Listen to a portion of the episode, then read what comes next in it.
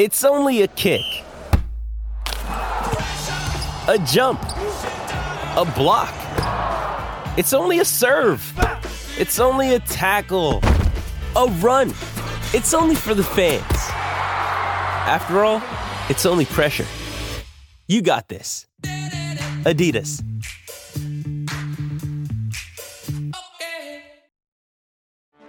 Get ready for the greatest roast of all time the Roast of Tom Brady, a Netflix live event happening May 5th.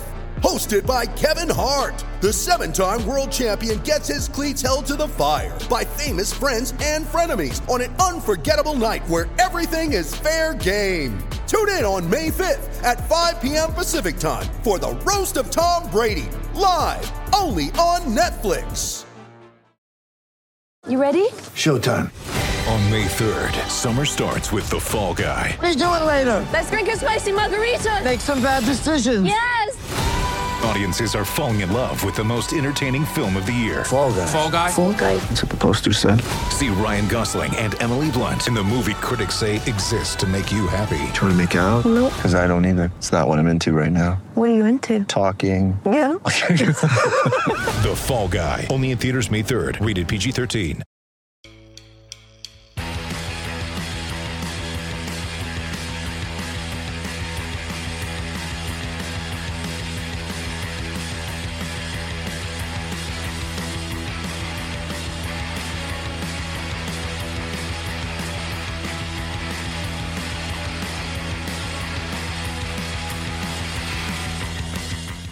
It's the moment you've all been waiting for. Another hour with Sean McConville. Welcome to Raw Milk Meat. Let's have it!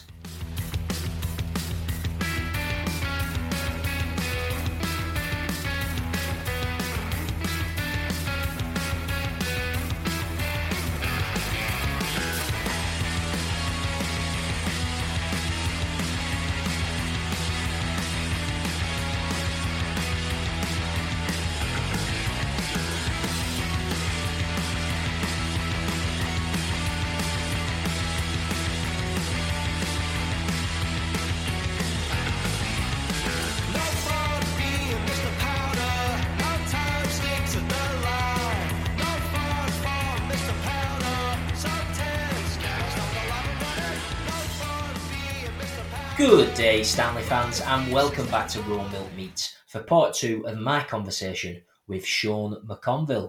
In this episode, we talk playoffs, promotion, and what the future holds for the King of Needle, who has given us some of the best fan reactions, like this one against Bolton, Oh my days! Darren Murphy with a proper good chance there. He's completely open here. Deflection and it's in. He shushed our fans as well. Goal for Accrington Stanley. Squad five, number 11, Sean McConville. 3 1. Stupid. And I've got to say, Accrington Stanley, their players have no respect. Shushing our fans, sliding in front of them for both goals. Like, just no respect whatsoever. It's not the same when you're a man down, and it's clearly affected us. and this one against Blackpool.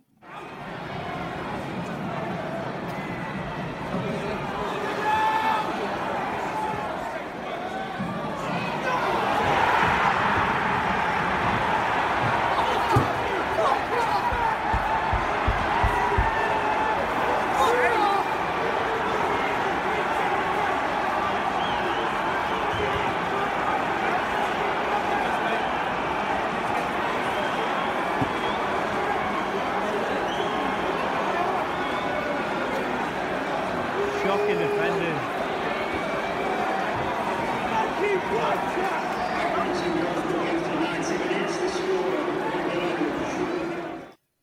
Here's part two. Enjoy.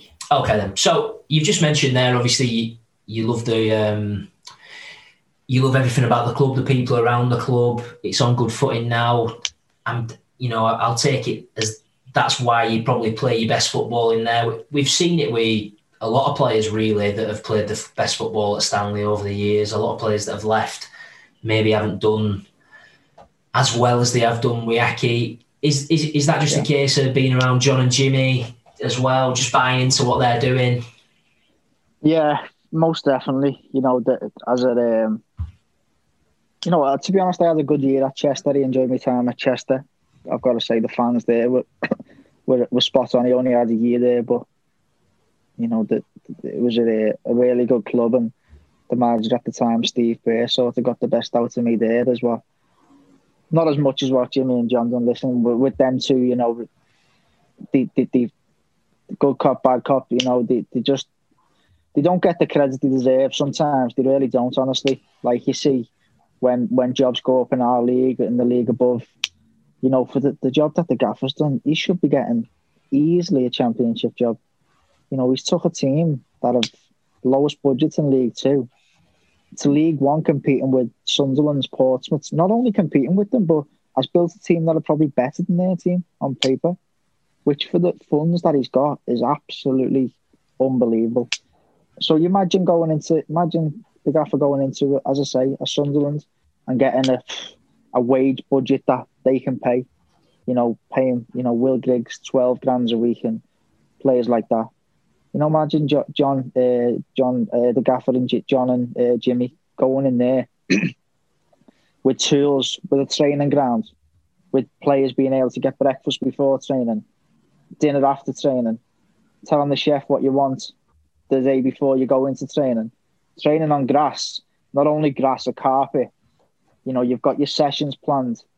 You know, the the, the three of them are working handsome out still now that we're in League One. Yeah. You know, we, we, your dad will tell you we've got to train on the pitch sometimes, and he hates it. And I have a joke with him because sometimes pre- early on the season we ruin the pitch for, for November, December because that's that's the only grass pitch we can train on, Yeah. and that's what they've got to deal with. With no other club in our league will have to do that.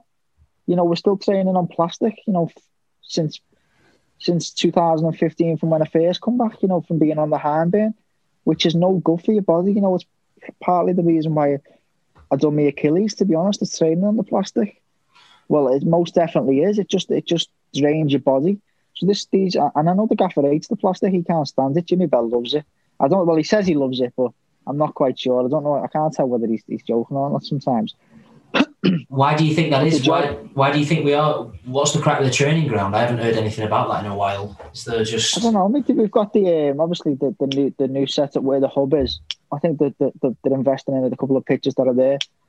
They're gonna um, they're gonna they're gonna have them ready for ne- next year apparently. But you know, I've been a lackey for a long time now, and the amount of times I've heard, "Oh, they'll be ready for next year." Yeah.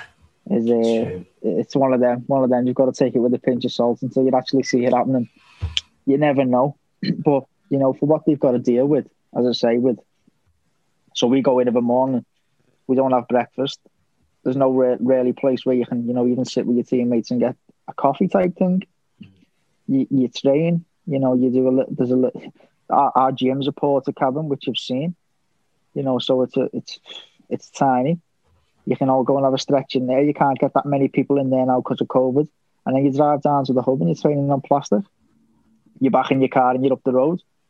So if you if you think about what what they've if they had a, a proper club, not a pro, not, proper club isn't isn't the right word. A club where they have the financial backing to, to have things in place that we don't. I think they'd, um, you know, I'm more than confident the Gaffer and Jimmy and John could could take a club out the championship if they had all them them tools. But you know, it's fascinating for me that they don't get linked with them jobs. why? Why do you think they do get overlooked? Why do you think that is? Because you see, like you say, people like the Cowleys, Cowleys did it for a much less amount of time, didn't they? At Lincoln, they got a chance. People like Cloughie's even gone up, and and had to do with the championship. It's staggering. The only the only thing I could think of is that when people probably look at the Gaffer and and Jimmy, they probably equate them to old school. These are old school. They, you know, they'll get the best out of players, man management. You know, they'll drive you on. Where where where where uh, teams now look tactically wise, but they don't they don't underestimate them because honest to God, you should see some of the sessions that that Jimmy puts on, that the man the gaffer puts on, that John Doolan can put on, Jeb Brennan can put on. Tactically, they're better than they have to be better than other other other um, teams in this league because they don't have the resources. So I think they get underestimated for how good they are tactically and the sessions and the shape of play, the phases of play that they do. People don't look into that. If you, if you, if you ask any other opposing fan or chairman, what's your view on John Coleman? He'd probably say, good man manager, gets the best out of his players. He won't say, great on the training pitch. He's got a great assistant. The sessions are unbelievable. And that's, that's, that, that for me is probably what stops him going to that next level. And it's, it's, it's, it's, it's just that tag of him being a great man manager and people not realizing there's a lot more to him than that. And certainly a lot more to Jimmy. You know, as I say, I've seen Jimmy come on as a coach leaps and bounds. You know, I, I he's, he's I have plenty of arguments with Jimmy on a daily basis, and I have done throughout my career. But you know, I've watched him become a become a, a fella who can recognise in games what needs to change at half time in games. You know, day before games when he recognises something on a video and you see it occurring in the game, you think he's spot on there. Yeah. As I say, they, they both don't get enough credit for that, and I think, as I say, that probably little thing would stop them being linked with these jobs. But if I was a chairman of a championship club, having trained and worked under them, and certainly players this season and pl- players in the past who've worked under the gaffer and Jimmy would say, listen, there's more to them than, than just being a good man manager. Yeah. Um, I'm just conscious of time. Uh, I'm just thinking. Right, we'll get on with. Oh, just... it's okay. Go on. You just no, it's all right, mate. Time is it? Yeah, it's one o'clock. time. Go on. Yeah. Um, loads of time. Go on. we'll talk about. Move on to sort of general stuff then. So, like, Yeah. biggest characters that you've played with then at Stanley, you think? Played against or with? Played with at Accy, yeah. Played with. So at the start, Beatty and Dunbavans and Ukrainians, you know, they were absolute loon balls. You know, more recently, you think of your, uh, your Paddy Lacey's, your, your Adam Buxton's, your Terry Gornells, your um, Anthony Barry's. You know, there's a great story on uh, on Paddy Lacey. We played um, we played Portsmouth. So obviously Paddy was at um, he was a carpet fitter. He's a good carpet fitter. Yeah. Very good carpet fitter. So we played Portsmouth and um, they they had Michael Doyle in centre mid. Now Michael Doyle is one of the horriblest players I've ever played against. Horrible, horrible. And you shake your hand after the game. I actually seen him in the airport flying somewhere. He come up with his missus and had a chat with him. Great off the pitch, but on the pitch, mate, he was horrible. Yeah. It's he, he pinch you, great in the tackle, hard as nails, and I mean hard as nails. Old school. He'd tell you your girlfriend's a, a slut. He'd tell you, you know, your your mum. Yeah, he just he, he'd do anything to put you off your game. Or if he didn't put you off your game, he'd do something where you do something silly and you get sent off, or you do something to the stage where you go in your own skin and you wouldn't want the ball. He was just very good at it. Honestly, one of the way, one of the biggest wind up like horrible players I've played against, but but but good. You know, I respect that. You know, he, he can he can back it up in a tackle, goes on the ball as well. So we played Portsmouth, and um, the gaffer just moved up to Birkdale. He's just uh, he lives up that way now. So he said to Paddy uh, in the week building up to the Portsmouth game, "Will you do my carpets after training?" You know. So Paddy was like, "Yeah, yeah, sounds do the carpets." And uh, so I think it was Seamus Conneely and Scotty Brown were meant to start on the Saturday, and uh, I think Scotty pulled out in the warm up. So Paddy had been doing the gaffer's carpets all week. Got to the Saturday. Uh, I think Scotty had done his calf or something. So he's named the team, and everyone's shocked. that He's put Paddy in. So he didn't see it coming. You know what I mean? And uh, Adam Buxton, who was at Portsmouth at the time, he, uh, I think he spoke to he spoke to us on Paddy. He knew that he'd been doing the gaffer's carpets, so he'd only told Michael Doyle. Fucking hell, he, he started Paddy Lacey's been doing the gaffer's carpets all week in his house.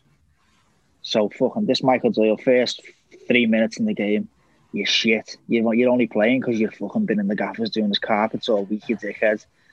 Straight away, honest to God, on him all. Like I'm, I'm, I'm trying to calm Paddy down because Paddy can handle himself. He, he boxes done. He's, he's, he's, he's, he's an hard lad, and I'm thinking he's just going to punch his head in here in this game and get sent off. So he, yeah. So this Michael Doyle's giving it to him. You shit. You, you shouldn't be on the same pitch as me. How are you? How are you playing football on this pitch? You are terrible. Just giving it to Paddy, and Paddy's just sucking it up, taking it, taking it. So it was the game where Paddy scored that worldie. Yeah. At home. Gets one out of his feet, whips it into the top bin. As he's walking, as he's walking back to the halfway line, he says to Michael Doyle, "Not bad for a carpet fitter." oh, and Michael Doyle just said, "You know what? Fair play, mate. Fair play." Absolutely class.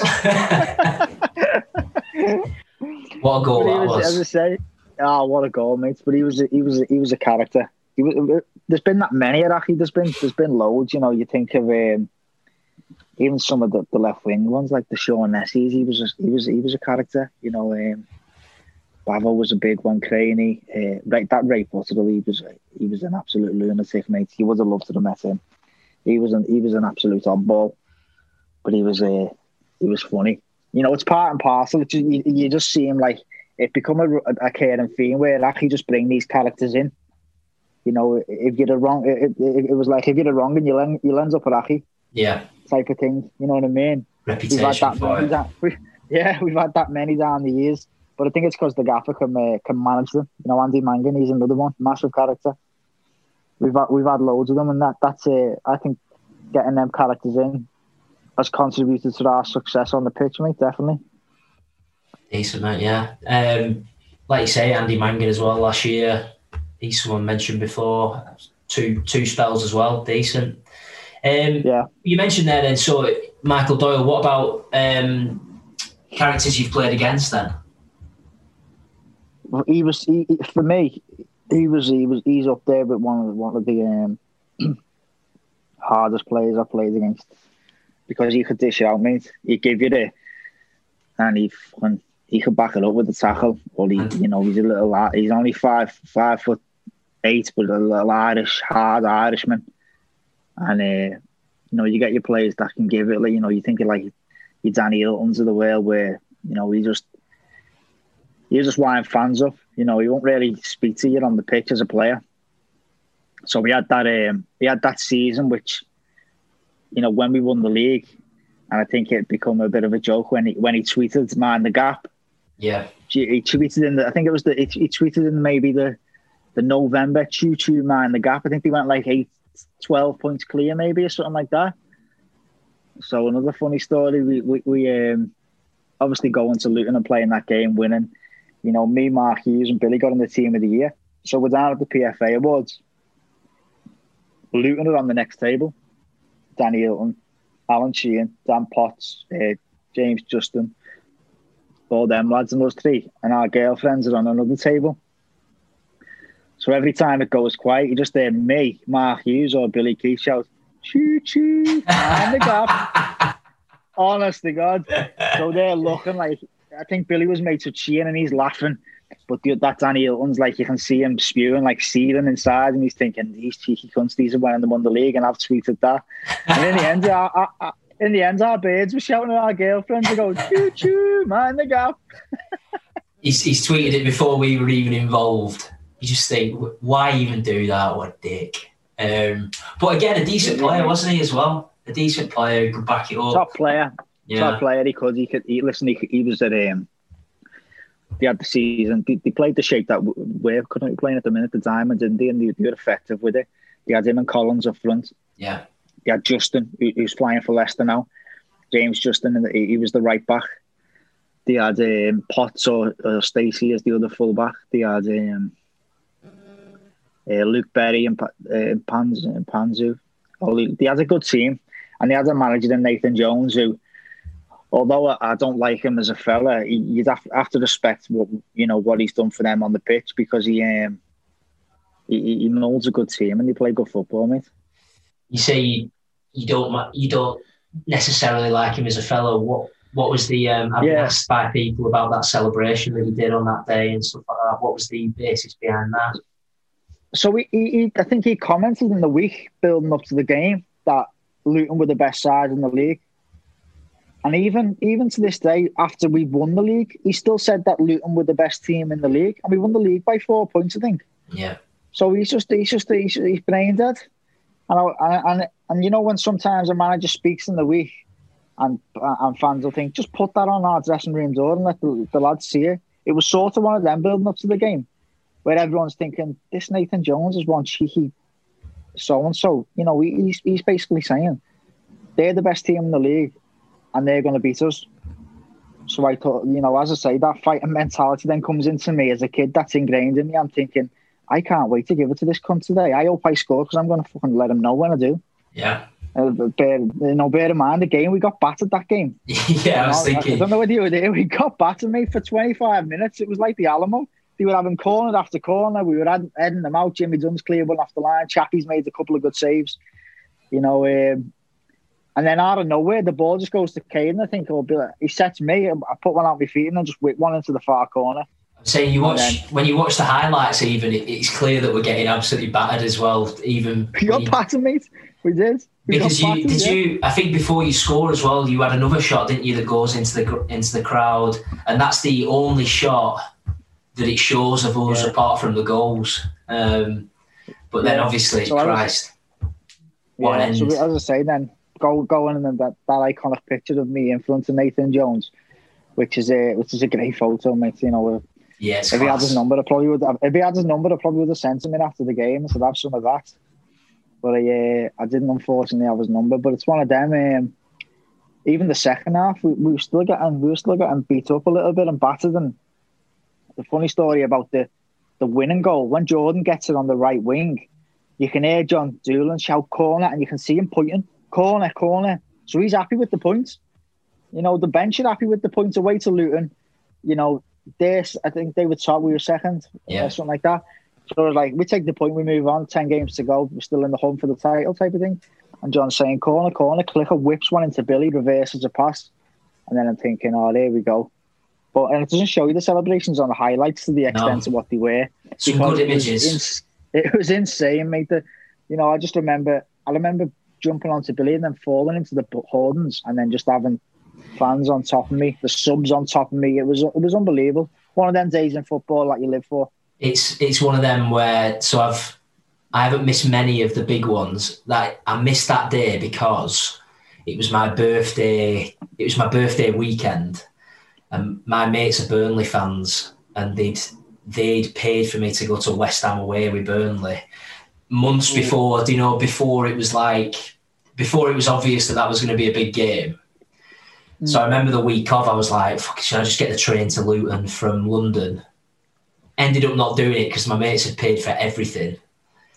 And then I, it was the day, do you remember when um, so Burnley won away 3 0 at West Ham? And it was when the, the crowd were running on and throwing pennies and Oh, stuff like that.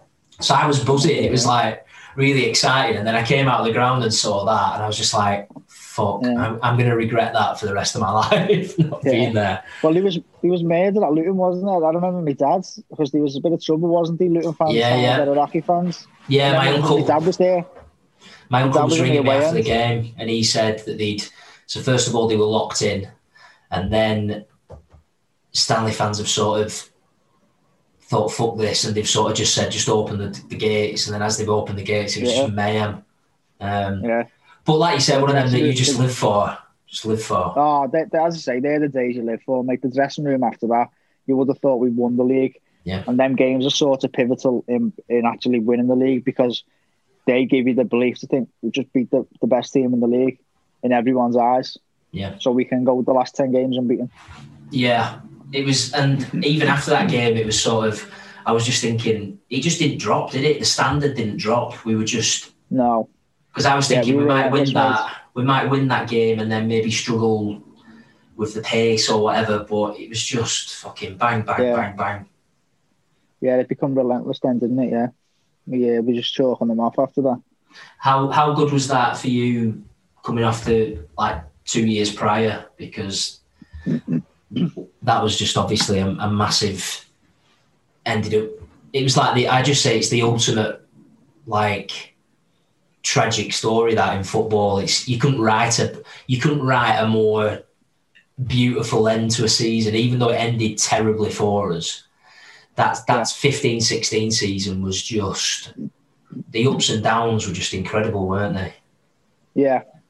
You know, I look back on that season, you know, people will, will look back on it with obviously the disappointment of the Stevenage game, but, you know, in my eyes, we had to actually individually and the way we play. We had a better side that year than when we won the league, in my opinion. Yeah. We played better football. You know, with Crooksy, Crooksy was he's one of the best I've played with, mate. He was like he was like a um, it's like a Rolls Royce in centre midfield. I've never seen nothing like it. You know, them long strides that he had just stepping forward with the ball. He, he's one of the best I've played. With. You had Windass, who was on absolute fire at the time, couldn't stop scoring. You had Piero, who was just, you know, the postman we called him because he just out his feet to deliver, out his feet to deliver. we had, um, as I say, we had a top team. We had players on the bench. We had Fosu come in, who was at Brentford. We had, we had we had some side that year. We played we played we played some football. The year we went up, won the league. I'd say we were a little bit more direct. Yeah. Than that year, you know, the year we won the league, we, were, we was into Billy, set to me or flick to Kayden. That was our that was that was our. Um, we didn't really play out much through the back and through the thirds, and we was basically let's get it to Billy. He'll battle, he'll hold it up, he'll set me, he'll set um, Clicker, or he'll spin it round the corner for Kayden. If he doesn't and they win it, Scotty Brown and Seamus will pick up second balls. And then we were just solid, solid forward at the back in January, Yoza, Jimmy Dunne, and um, Callum. was the right back? Callum. Callum, yeah. Yeah. We were just solid, mate. We were just so, so as I say, but the year we won the league, we, we and that's probably what it takes to win leagues. Bearing in mind the, the solidity and the, what we had that year, and as I say, we had that game plan. We didn't, we weren't as expansive as, as uh, the year we missed out in 2015-16, but we were a lot more solid. But that, as I say, that Stevenage game, mate. Wow, you couldn't, you couldn't write it. You know, you'd even think back now to obviously, he's not doing the job, but Bristol Rovers scoring so late in the game. They Yeah. don't score. You still go up. It's scandalous. 96. Don't forget, like they scored, mate. They, score so late. Yeah, it makes you mean? feel sick um, thinking Yeah. about it. Um, but like you say, I mean, and then we, we were done. We were done in the playoffs. Then you know, to yeah, to we were shot. Uh, Even though we, we actually nearly got past Wimbledon, psychologically, you know, to to not beat the Stevenage side, who, who, who you know, we've had our battles with Stevenage down the years, and it, it could have been any other side. Who, you know, Stevenage weren't playing for nothing, but they knew it was against us, and I think Stevenage half raised the game because they didn't like hockey. no, And I thought they just want to come here and spoil, spoil the party. The fans will be fucking buzzing if they spoil the party because they don't get on with hockey. So if we were playing like a, a Newport at the time or someone like that, I felt we would have taken them over. But Stephen is just the history we had with them in the playoffs, and Graham West there just thought it could have been from any other team but them. yeah. I mean, and we, we we were the only side in the league as well to score in every home game until that last day, Yeah, and then yeah, I was in the the um, copy send that day because I went with my mates again, and they could only get tickets in that end. And like you said, we were next to Stevenage fans, and they were fucking loving it. All sixty of them, and my my head had gone on that final whistle. I was just like, especially when you you think about we missed we at the bar and stuff like that, didn't we? Um, yeah. but you, you were never gonna we were never gonna pick ourselves up, were we, and go again No, going into the playoffs. no, we were shot then, mate. As I say, mentally shot because to come back from that disappointment of not getting over the line is um, physically it's not too demanding, but the mental aspect is is uh, is massive.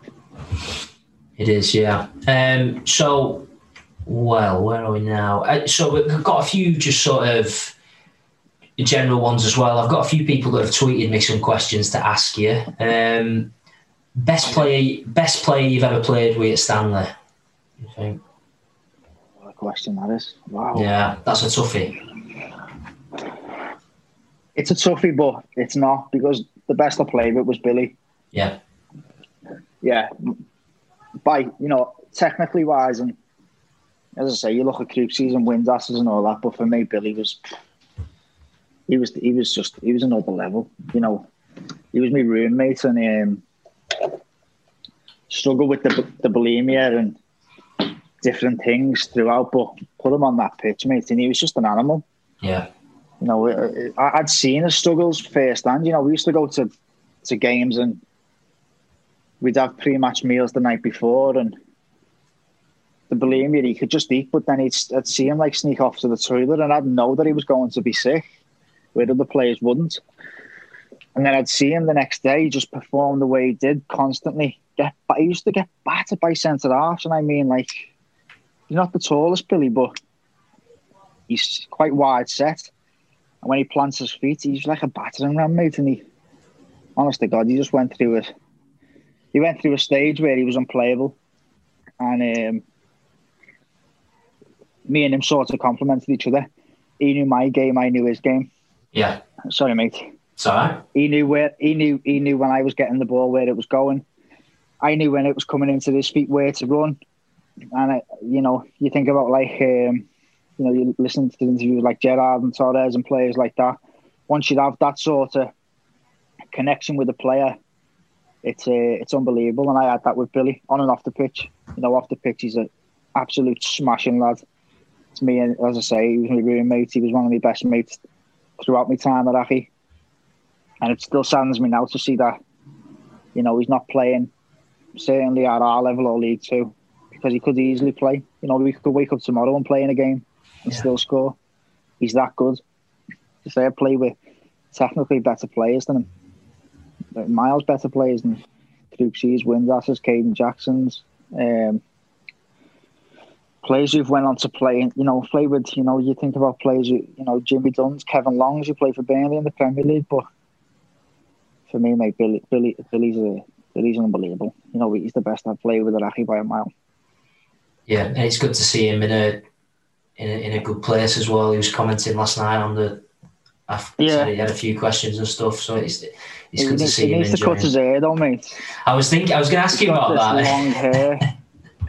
it's terrible. He needs to cut his banner. Well, to be fair, I think we're all struggling with that in lockdown, mate. So I won't. Not off. Um. So, in terms of then, what are, what are your goals next couple of years with Stanley's it to kick on? I think you mentioned there before. Somebody asked, "Do you, do you see yourself finishing your career with Stanley?" What what are uh, sort of yeah. long and short term goals for you?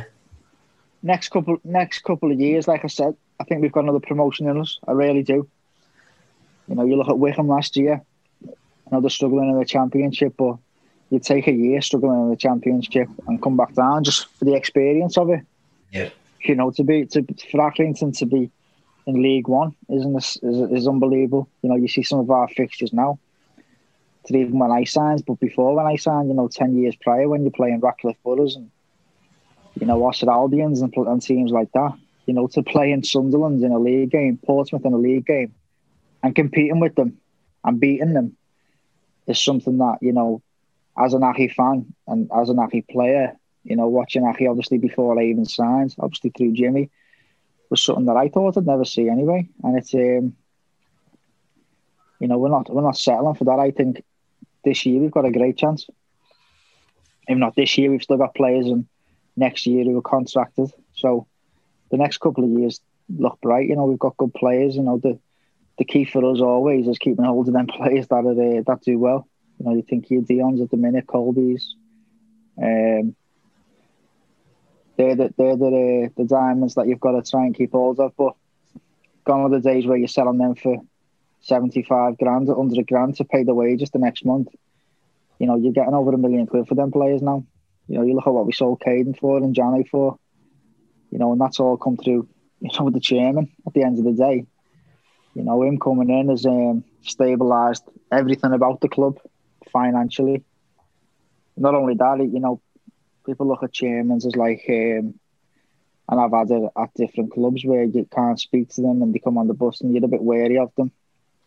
You know, I could just go on the bus and sit next to the whole team, talk to them about anything and have a beer with them, have a laugh with them, play some music and, you know, he's just a down to earth fella and that's what we all love about him. And long may that continue. But, you know, he probably, he probably doesn't know himself firsthand at what he's done to the club because he didn't see the yeah. pitfalls of when he weren't there. You know, myself, the gaffer, and Jimmy, and I have seen the state that the club was in to where it is now, and it's miles apart. And as I say, it's all down to them, mate. Yeah, I think, I think, like you say, I think, I do think it, it goes unsaid sometimes that he, he doesn't realise how bad it was. You know, like you no. say, ten years ago. Um, it's interesting that a point that the, the lad that I that I do the podcast with, um, just the, the, ones that we do every week. When in John and Jimmy's first promotion in uh, 99, was it 2000? Um, they actually paraded the trophy on the pitch at Ewood Park at half time in the Premier League.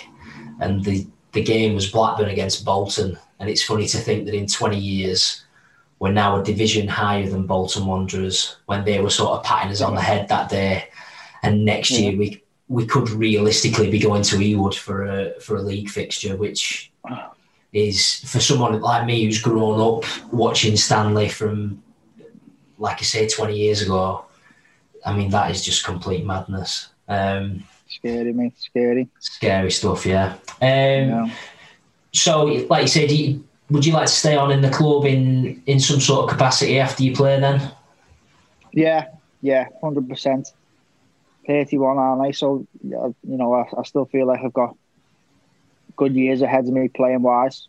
But then, you know, on the back of that, you know, the forefront of my of my mind would be to stay at the club in some capacity. Mm-hmm. Um, whether that's yeah, it'd be you know through the youth team or into the into onto the the gaffer staff. I don't know, but you know, if you ask me now, my mindset would be you know at some role, I'd love to stay at the club. You know, as I say, I've got that affiliation with the club now, where I do feel like the club is um, is ingrained in me. It's ingrained in my family. You know, um, and it will be forever. You know, it's it's it's it's as I say, I've spent I've spent over ten years of my life here, so it becomes like a like a son or daughter to you, and you know the way the fans have treated me certainly the last five or six years. Um, I just want to give back. I want to give back now while I'm playing. Try and give moments, you know, on the pitch scoring goals. But you know, when I, when I stop playing, still give still give them uh, still give the club as much as I can.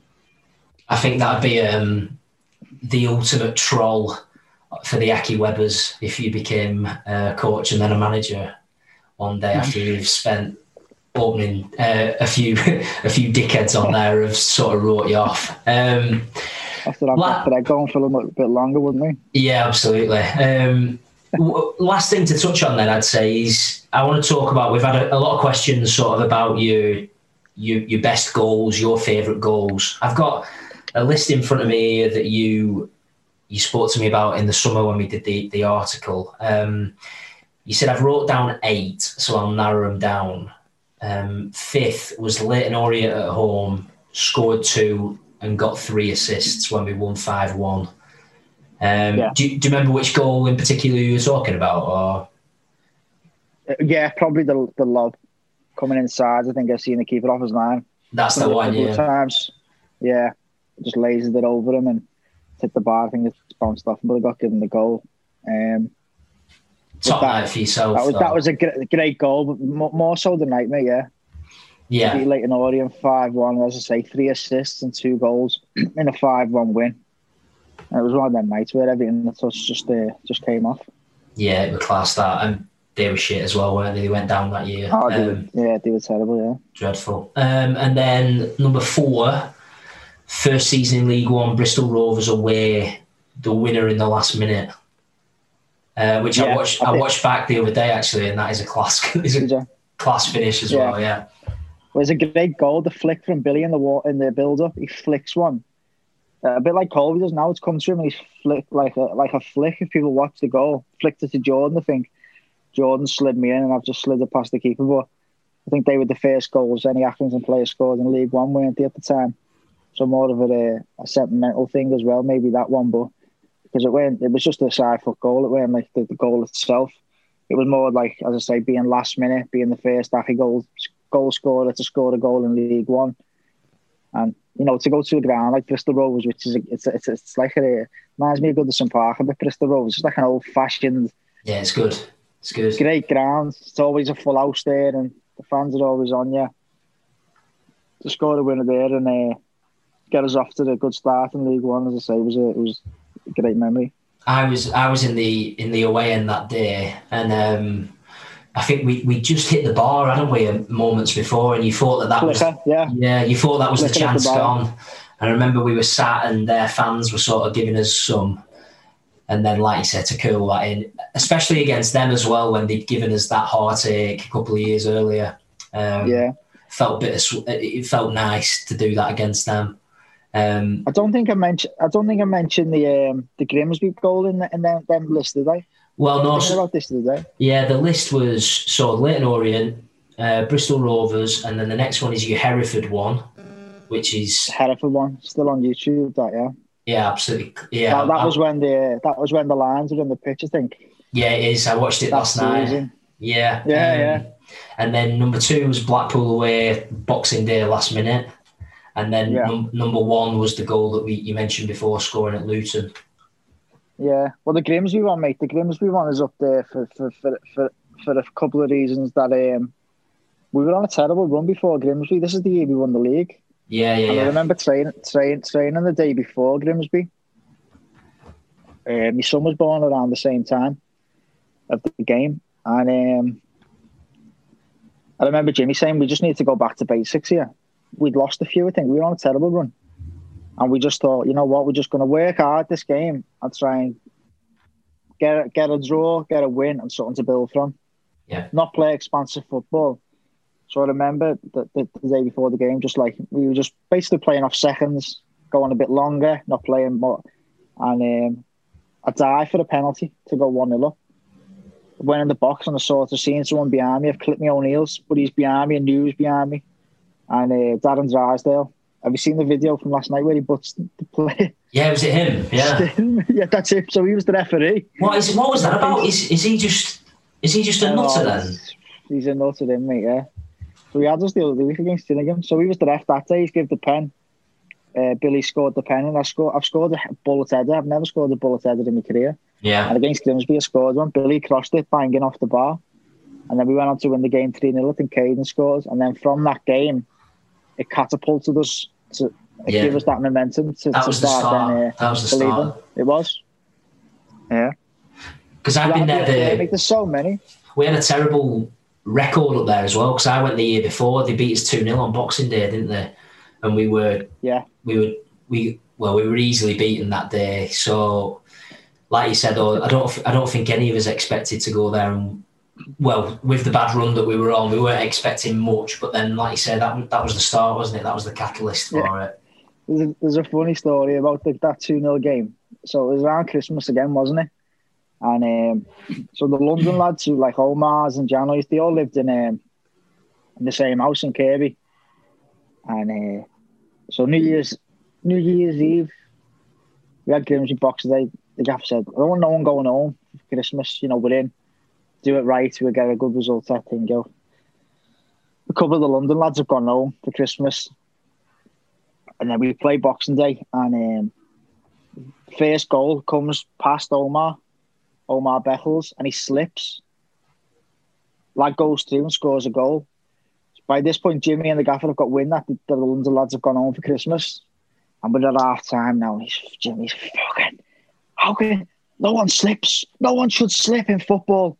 You know why you've slipped? Because you went home for Christmas. I'm sitting there thinking, right, Steven Gerrard slipped because Liverpool the league. Yeah, yeah. happened. But Jimmy said you'd only slip because you went home for Christmas. I was, but you can't laugh because he's obviously raging at that time of getting beat. I'm thinking it's one of them after the game where you just laugh about it, mate. Some of the shouts. One of them where he'd, if you watched it back, it just everyone would just piss themselves, wouldn't they? But in the Yeah. moment, everyone's sat there like Oh, you But know, the, uh, you went home for Christmas, cracker. the uh, the Blackpool goal again. Then you spoke about. I mean, that was certainly one of the best celebrations I can remember recently.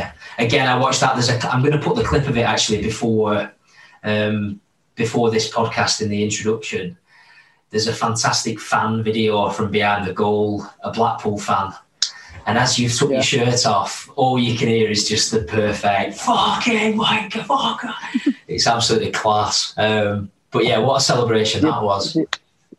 Oh, that was some game. That was the actual game itself. I, I, I think I was. Um, I might have just been coming back from my shoulder injury, so I was on the bench. Come on for half an hour, and um,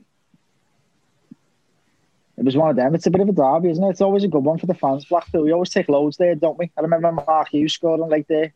Yeah, yeah, whether you were at that game. yeah. We scored, and then we should have scored again, shouldn't we? Straight after. Yeah. Um, Yeah, but yeah, we did. But, There was, um, there was an Easter Monday one as well, wasn't there? When we took a thousand and yeah. year It was always a good crowd, similar to Fleetwood when we played them. We always take good numbers to Fleetwood, and um, I was just thinking, I'd just love to score here.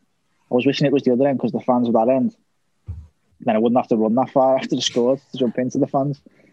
But I remember just rolling the ball out to Callum, Callum Johnson. I thought, I'm going to get myself in the box here.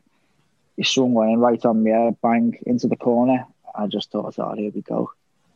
Top off, wind the Blackpool fans I've had a few bottles threw at me, and then Oh, just jump into the our fans. it was class as well. And they're the days. They're the days that you're. Uh, there's the days that, as fans, you remember me because you, you you're already had a, uh, you're already probably scalloped going into the grounds from having a few beforehand, and then you're going back into Blackpool with three points in the bag after. Oh, it was and you're having a dangerous. It was dangerous coming out. We had to walk to the, we had to walk back to that Manchester pub on the front, and we were getting like a police escort, and we were just getting absolute pelters everywhere. But like you say, it was class, yeah. Um, Class. so that Luton Luton goal, you'd say then your top, your top number one, you reckon, just because just because of what it meant, or like yeah, just, prob- probably probably because what it meant. Um, I've scored better goals. You know, the Lincoln one and the checkered side. You know, the the uh, yeah away at Lincoln when I've scored a volley. That was a good goal. I've scored better goals than the Lincoln, uh, the Luton one, but just for what it meant, just for the build up, as I say, Nathan Jones thinking to myself, as I say, in my head before the game, this little this little run, he, he, he, he, I'm going to give him some here because he can't talk about my teammates and and us as as as, as title contenders like with nothing. And I thought I just want to score just to just to rub his nose in it and um, to score like that, and then for Billy to score the winner, especially with the, the scenes at the end, mate. To, you know that'll that'll live with me to the day I die. That game definitely. I think. Um, have you spoken to Jordan about working with him now? What has he said about him? Does he say he's all right? No, I, no, I text, I text, I text him. Well done. He, he messages me now and then after game saying well done, lads. But I haven't really got into the um, how Nathan Jones is. You know what? He, as I say, he's a good he's a good coach. Probably is a good coach. Um, but Jim Gannon was a good coach, and Jim Gannon's an absolute cock. The biggest, the biggest of them all, mate. You know, I didn't touch on I didn't touch on what happened at Stockport, um, and how I got treated. You know, people, people, Stockport fans have a perception of me as like a troublemaker, but it weren't the case. You know, it was one of them where, where Didi Hamann brought me in. Started really well, got injured, done, done my collarbone, and when I come back, Didier had been sacked. And this fa- this fan favourite Jim Gannon had come in. You know, he'd done well previously. You've seen that now as well, dude. I, I have a few mates that are Stockport fans from Ma- from Yeah. Ma- Manchester, and with him being sacked a few weeks ago, they've got this perception of him as he's like their Coleman, really, isn't he? But yes, yes, yeah. I said to them the, all the stories that I've heard about him, even listening to other podcasts, like on have you ever listened to that Under the Cosh podcast with Jim Jon Yeah. Parkin? Everyone who mentions him just says dickhead straight away. Yeah. And you know what, mate? Like tactically in that, he had a little bit. Like he was good, and he he he he'd have you clues up, and he knew he, he knew the game. But his his his his one on one management and how to treat players and how to talk to you, it was it was horrendous, especially senior players. And he fell out a lot with them, but not fell out with them. He was a bit of a coward, and you'd have an argument with him, and he'd just go, he- he'd go and like he'd be one of them where he'd go and tell the the chairman, and you'd be getting disciplined the next day with a letter. He was just, he was, he was rootless, mate. His first day, it- or second day, he basically had me sat down saying, "You'll never play for the club again. You're going to train with the kids for the next three months." And I hadn't done nothing wrong. He just said, "You're, you're not a the, the it's come from above me. The club, the club can't afford this, can't afford that. Uh, you're not even going to get changed with the first team. You're going to be getting changed with them." And then from then on, he was just trying every trick in the book to get me off the wage bill, trying to sack me for this, trying to sack me for that. And he was just, it got to the point, mate, where he was, I as I say, I don't hate many people, but I actually hate him. He's, he's not a nice man. And even watching him get sat, leave Stockport the other day, and they're doing well, Stockport, so that tells you something. You know, Yeah. they're doing well, but they're still getting rid of him. And it's for that reason, mate, is um, his personnel skills and his man management skills are shocking. But we don't want to finish on them. We want to finish on a good note. Yeah, I guess we can finish on what are your expectations for tonight. Then are we? We've got to go there and try and win, haven't we? I guess. Yeah, yeah. We, as I say, we played well the other night. We um, we should have beat Lincoln, and they've been the ball mark, haven't they? You know, they're top of the league, and yeah, you know, we were the better team, mate, and we've got. For me, I thought Paul Smyth was great the other night. I thought he was good as well. I was just going to say he um, he's been he's his pace on the ball is outstanding at times. I thought that he yeah. um, there was one moment when when Morgan came on, he could have slipped him in. I thought that what a great start that would have been his first touch in football league. Um, yeah, just yeah. with Paul, he had, he had this he had this effect last time he came. First five or six games, we think about Sunderland, Derby. He come in and he lit the place on fire, yeah. and then he had that little bit of a dip. Hopefully, with him being a little bit more experienced now and a little bit more, bit more savvy, he can he can um, keep to the pace and keep that that that, uh, that that that the way he's been playing. Because as I say, he's been looking sharp. And you've got the you've got the back four who just looks solid as anything, and like a touchdown, mate. The keeper, the keeper's the, the, the best I've seen at our place, you know, and they've played with some uh, some good cats in um, in in Marek and uh, Connor Ripley and there's a few there's a few decent keepers that I played with. Caesar when he was there. Um, but he's uh, this this Nathan Baxter's the, the best of the lot, mate. Definitely. Yeah, um, I think it's like you said. Toby did well, but we were talking the other week. I, I can't see him. For, He looks so. Everything he does is just so controlled, isn't it? He's so confident on mm. the ball. He's shot stopping, punching, like ev- everything. He's got everything. Yeah, and you speak to your dad, mate. He's the first in training, the last away every day. Yeah. You think he lives in the gym? Yeah. Every time I go into that gym, I think he's got a sleeping bag in there. He's always in there. You know, you, you, and then usually with goalkeepers throughout my career, if you say to them, I want to do a little bit of finishing after the training's done, they look at you like you've got three heads and they think, I just want to get in my car and go home. Yeah. Nathan actually comes up to you, says, Shawnee, do you want to do a little bit of finishing? I'm like, fucking hell, how refreshing is that? Come on, let's go and do a little bit. Yeah. And we just ping balls, ping balls at him for 20 minutes after training. He's a, as I say, he's a great lad. But we've got, we've got to, as I say, last year we didn't have that. We had the, we had too many little fractions of, um, fractions of players that didn't really get on and uh, it culminated in it culminated in a struggling. And as I say, I think the gaffer recognised that in the summer, and every player he's brought in has been a good egg, has bought into what we've done. Um, and listen, it's going to be a tough game tonight, and it'll be a tough last twenty odd games. It's strange to think we're only halfway through the season, in mid February. Yeah, it's mental. Strange, like yeah, but we maybe just uh, as I say, keep suspension free. Hopefully, I'll be back next Tuesday myself. Hopefully, you can help out in any way I can, and then we kick on, mate, and we try and um, you know we've made no no escape from the fact that we'd like to get in them playoffs. Um, if we do, it would be an unbelievable achievement. If we don't, we're still Accrington and we're still punching above our weight. Absolutely, yeah. There's no more, nothing more you can say than that, mate. Just, I think fans would just be sort of refreshed to hear that as well. Um, mm. I think we've done nearly two hours there. Um, I'll, I will not keep any more of your time. Thank you very, very much for being our first guest on. Uh, no worries, mate. I enjoyed it on Raw Milk, and um, yeah, nice one, mate. A little bit, but yeah. I know that's what we want. I, th- I think it'll be two separate ones now as well. So, um, perfect. All the best for tonight, and all the best for the rest of the season, mate. Thank you very much. You too, mate. See you later. Sound. See you later Bye. on. Bye. Bye. Bye. Bye. Thank you once again to Mr. Sean McConville for giving up his time, and I wish him all the best for this season and in the future. I'd love to see him coaching at Stanley one day and even take the big job himself. He is well and truly a Stanley legend.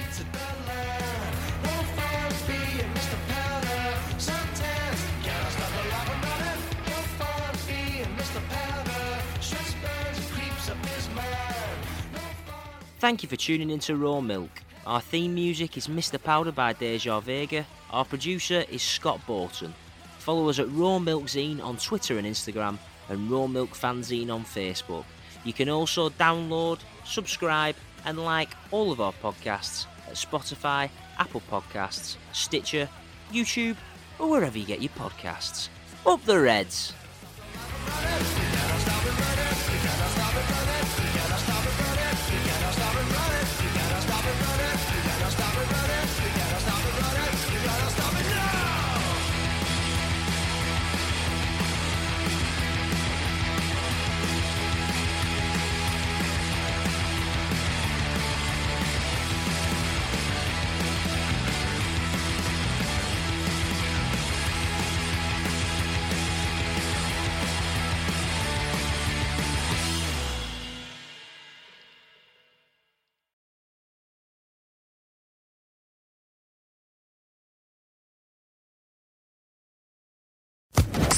Social Podcast Network.